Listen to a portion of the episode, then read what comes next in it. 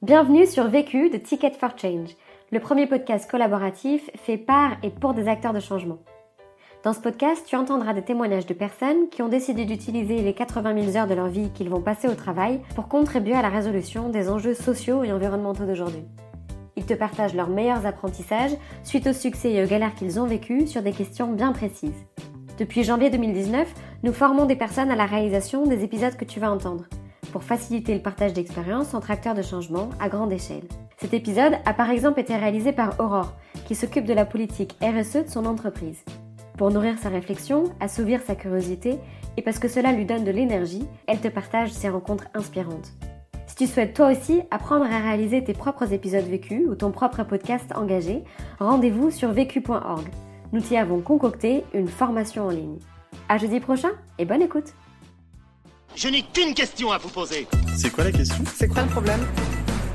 Vécu À chaque galère, des apprentissages. Vécu Vécu, des retours d'expérience pour gagner du temps et de l'énergie. Bonjour, je m'appelle Eva Sadoun et je suis cofondatrice de Lita.co. Alors Lita.co, c'est une entreprise de l'économie sociale et solidaire européenne qui réinvente la manière dont la finance et l'épargne fonctionnent. Donc on a développé des plateformes d'investissement pour que le grand public et les acteurs institutionnels investissent dans des projets d'économie durable. Et puis on développe plein d'autres choses comme euh, des banques spécialisées euh, dans ce secteur ou encore là bientôt euh, une application qui permettra aux gens de comprendre et est-ce qu'ils contribuent ou pas à la transition sociale et écologique. Donc nous on s'adresse au grand public, notamment, euh, et on lui permet, à travers l'utilisation de son épargne, de vraiment résoudre les enjeux sociaux et sociétaux qui lui sont chers. Donc ça peut être des enjeux écologiques, ça peut être des enjeux d'habitat, des enjeux d'accès à certains droits sociaux euh, par certaines populations, ça peut être euh, l'économie circulaire, l'alimentation durable, etc. Voilà, on lui permet vraiment, avec son argent, d'être acteur d'une économie qu'il a envie de soutenir et voir se développer. Ce qui est peu commun parce que jusqu'à maintenant, l'épargne des Français est constituée à 80% d'assurance vie et de livret A euh, ou de livret euh, réglementé, qui sont des produits sur lesquels on a peu de traçabilité aujourd'hui en termes d'impact. Et il y avait une, certaine apathie aussi du grand public vis-à-vis de l'utilisation de son épargne. Et on essaie de rompre avec ça parce que l'argent est la colonne vertébrale de l'économie et a un pouvoir considérable sur l'économie et euh, l'impact social et environnemental qu'on peut avoir en tant que citoyen. Elita, du coup, aujourd'hui, c'est une entreprise qui est présente sur quatre pays européens, en France, en Belgique, en Italie et au Luxembourg. On a également une plateforme internationale euh, de financement d'entreprises qui accompagne les réfugiés. On est à peu près 35 salariés euh, dans le groupe. Euh, on a collecté plus de 30 millions d'euros pour financer 70 entreprises à impact et on accompagne aussi à côté de, des entreprises présentes sur la plateforme d'autres structures dans une logique de transformation pour leur permettre à des PME plus classiques en fait de devenir des entreprises d'impact. La question. La question auquel je vais donc répondre aujourd'hui, c'est comment bousculer les codes d'un secteur ultra conventionnel. Le vécu.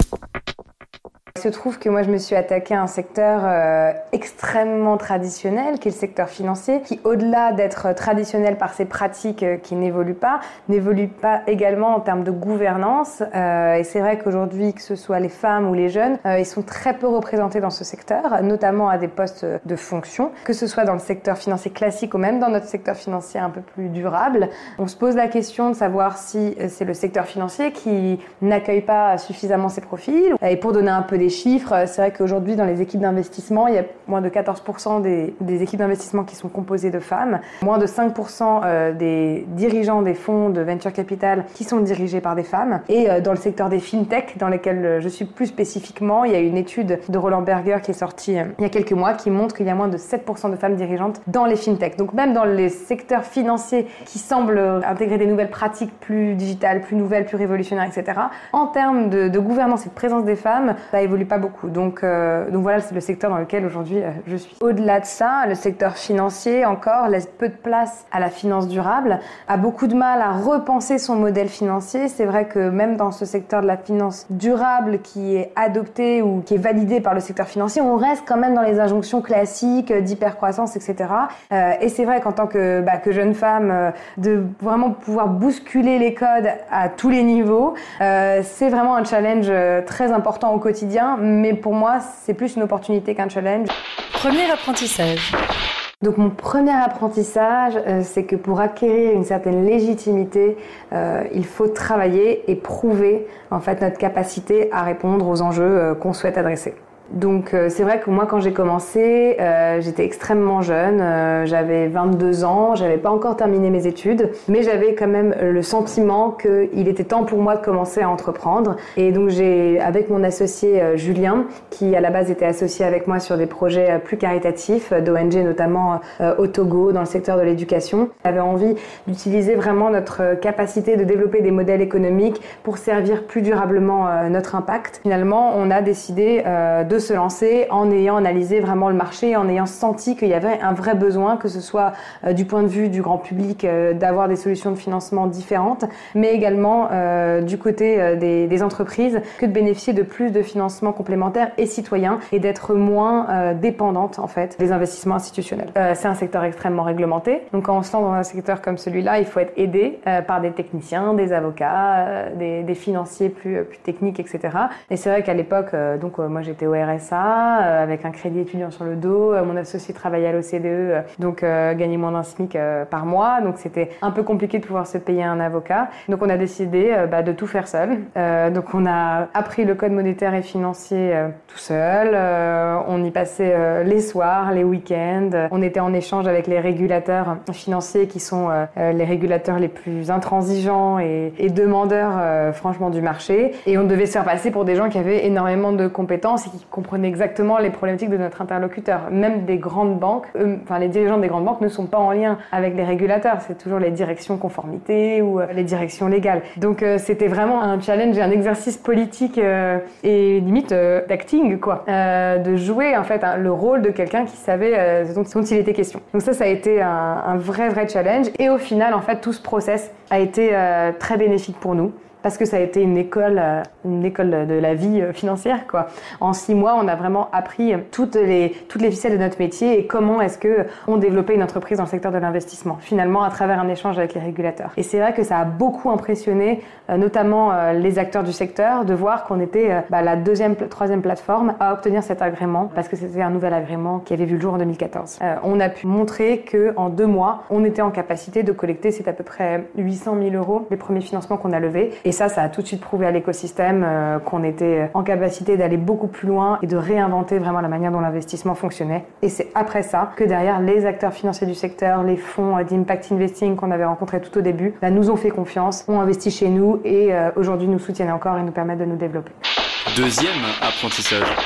Alors le deuxième apprentissage dont j'aimerais vous faire part, c'est que pour réussir dans des secteurs conventionnels, il faut faire preuve de culot. Alors c'est vrai qu'on quand on ne connaît pas un secteur, on n'en connaît pas les codes. Donc pour nous, ça paraissait normal à l'époque de d'aller fouiller euh, dans les pages jaunes, etc., pour trouver le numéro euh, de la personne qui serait exactement la plus appropriée à l'autorité des marchés financiers pour nous répondre. En fait, on n'avait jamais accès au numéro de téléphone en fait des, des personnes euh, auprès de qui on déposait un dossier, et on a réussi en fait par du micmac. on s'introduisait dans des réseaux un peu entrepreneuriaux, de grands dirigeants, dirigeants chrétiens, de certaines lines Club, etc.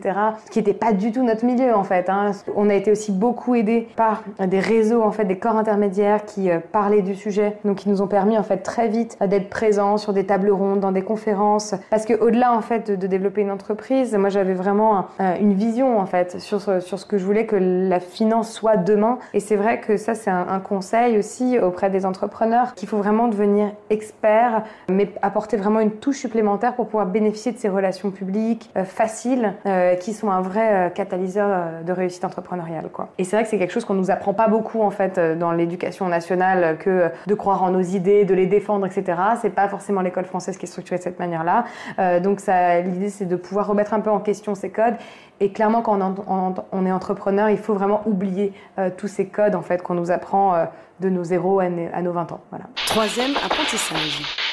Alors, mon troisième apprentissage, c'est un témoignage euh, de femme et qui invite en fait à ne pas se formaliser euh, devant des postures déplacées ou paternalistes euh, qu'on peut rencontrer au quotidien. Effectivement, j'ai commencé à entreprendre il y a cinq ans, même si le sujet des femmes et de leur place dans la société est très en vogue depuis un ou deux ans. À l'époque, on parlait peu de l'entrepreneuriat féminin et c'est vrai que dans ce secteur, moi, j'ai pu connaître des situations où ma posture, ma position de femme n'était pas forcément accepté par euh, mes interlocuteurs.